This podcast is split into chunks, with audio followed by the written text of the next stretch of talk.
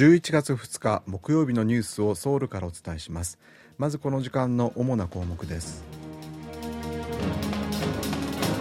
北韓がパレスチナへの包括的な支援を検討している模様です。与党国民の力はソウルと隣接する金浦市の合併に向けた法整備を進めています。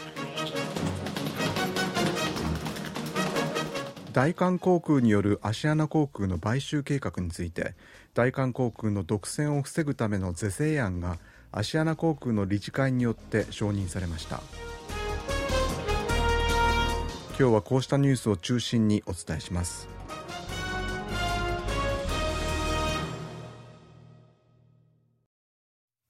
イスラエルとイスラム組織ハマスの衝突が続く中韓国の情報機関国家情報院は金正恩国務委員長がパレスチナへの包括的な支援策を探るよう指示を出したという見方を示しました。国会の情報委員会が1日に非公開で開いた国政監査で国家情報院は北韓がイスラエルとイスラム組織ハマスの衝突を利用しようとしていることが明らかになった。キム委員長は最近パレスチナへの包括的な支援策を探るよう指示を出したとみられると報告しました。またこの地域の他の武装組織やアジアやアフリカなどの途上国に北韓が武器を販売する可能性があると見ていると説明しました。一方北韓が今年2回打ち上げに失敗している軍事偵察衛星を先月中に再度打ち上げると予告していたもののまだ打ち上げていないことについて国家情報院は打ち上げに向けた準備は最終段階にあるという分析を示しました。また国家情報院は北韓は中国との経済協力の拡大を狙っていて先月中旬に実務代表団を中国に派遣したという情報を手に入れたと報告しました。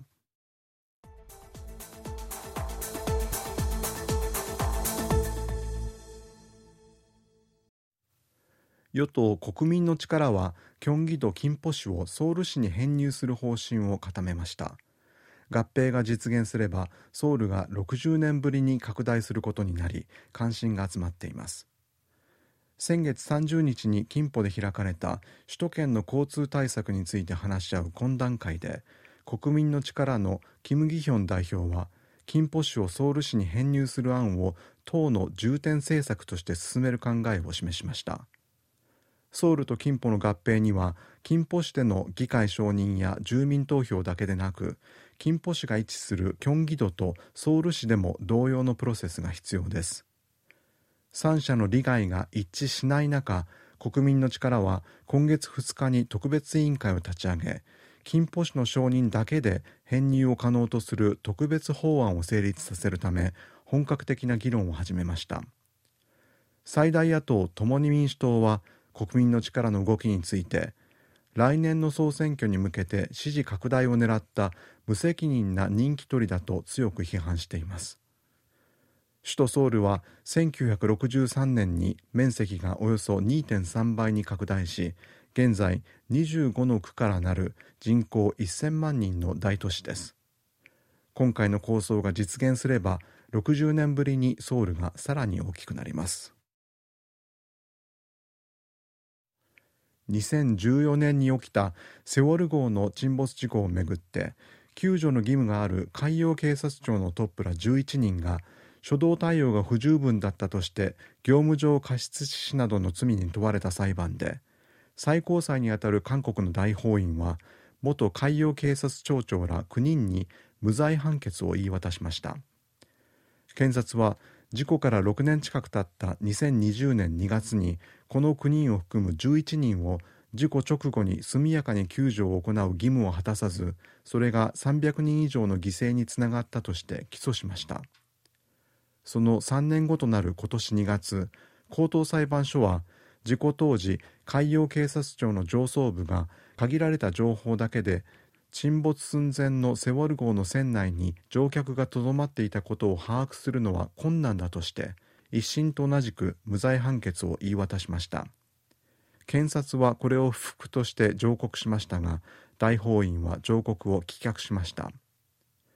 一方今回無罪となった9人とともに起訴された木保海洋警察署長と警備艦艇の艦長は事故の発生直後に避難の指示を行ったかのように偽ったとして虚偽の公文書を作成した罪でそれぞれ執行猶予付きの懲役刑が下されました。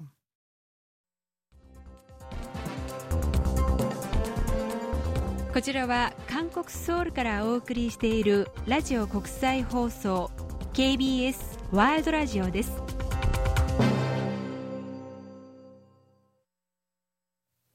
大韓航空によるアシアナ航空の買収成立の鍵を握るとされるアシアナ航空の貨物事業について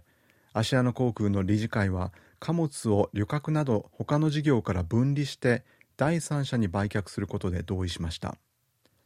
大韓航空はアシアナ航空の買収をめぐって世界14の国と地域で企業統合の承認を申請しましたが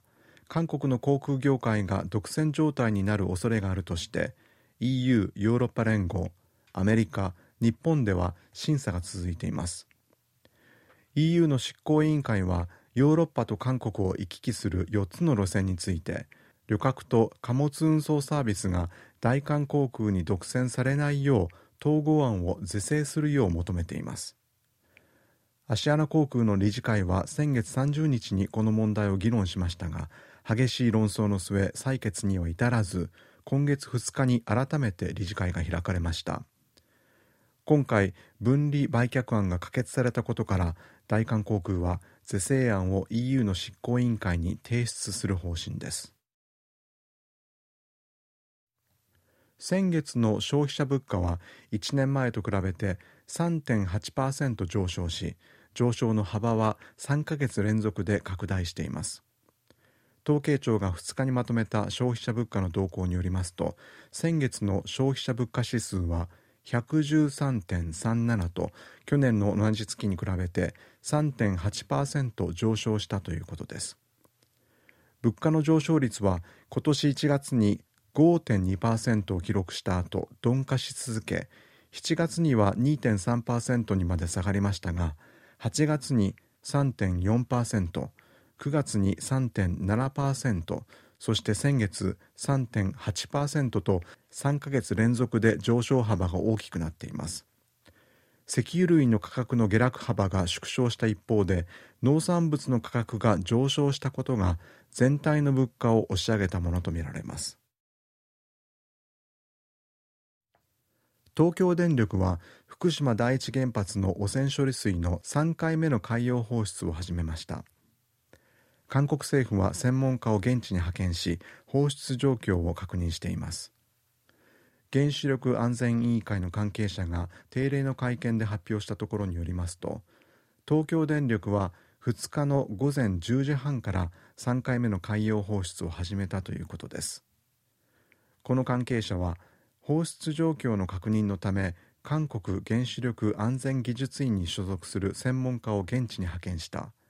韓国の専門家らは放出データのモニタリングを行っていると説明しました。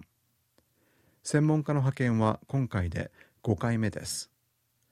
専門家らは IAEA 国際原子力機関の現地事務所や原発施設への訪問に加えてテレビ会議などを通じて3回目の放出が東京電力の計画通りに行われているかを確認する予定だということです。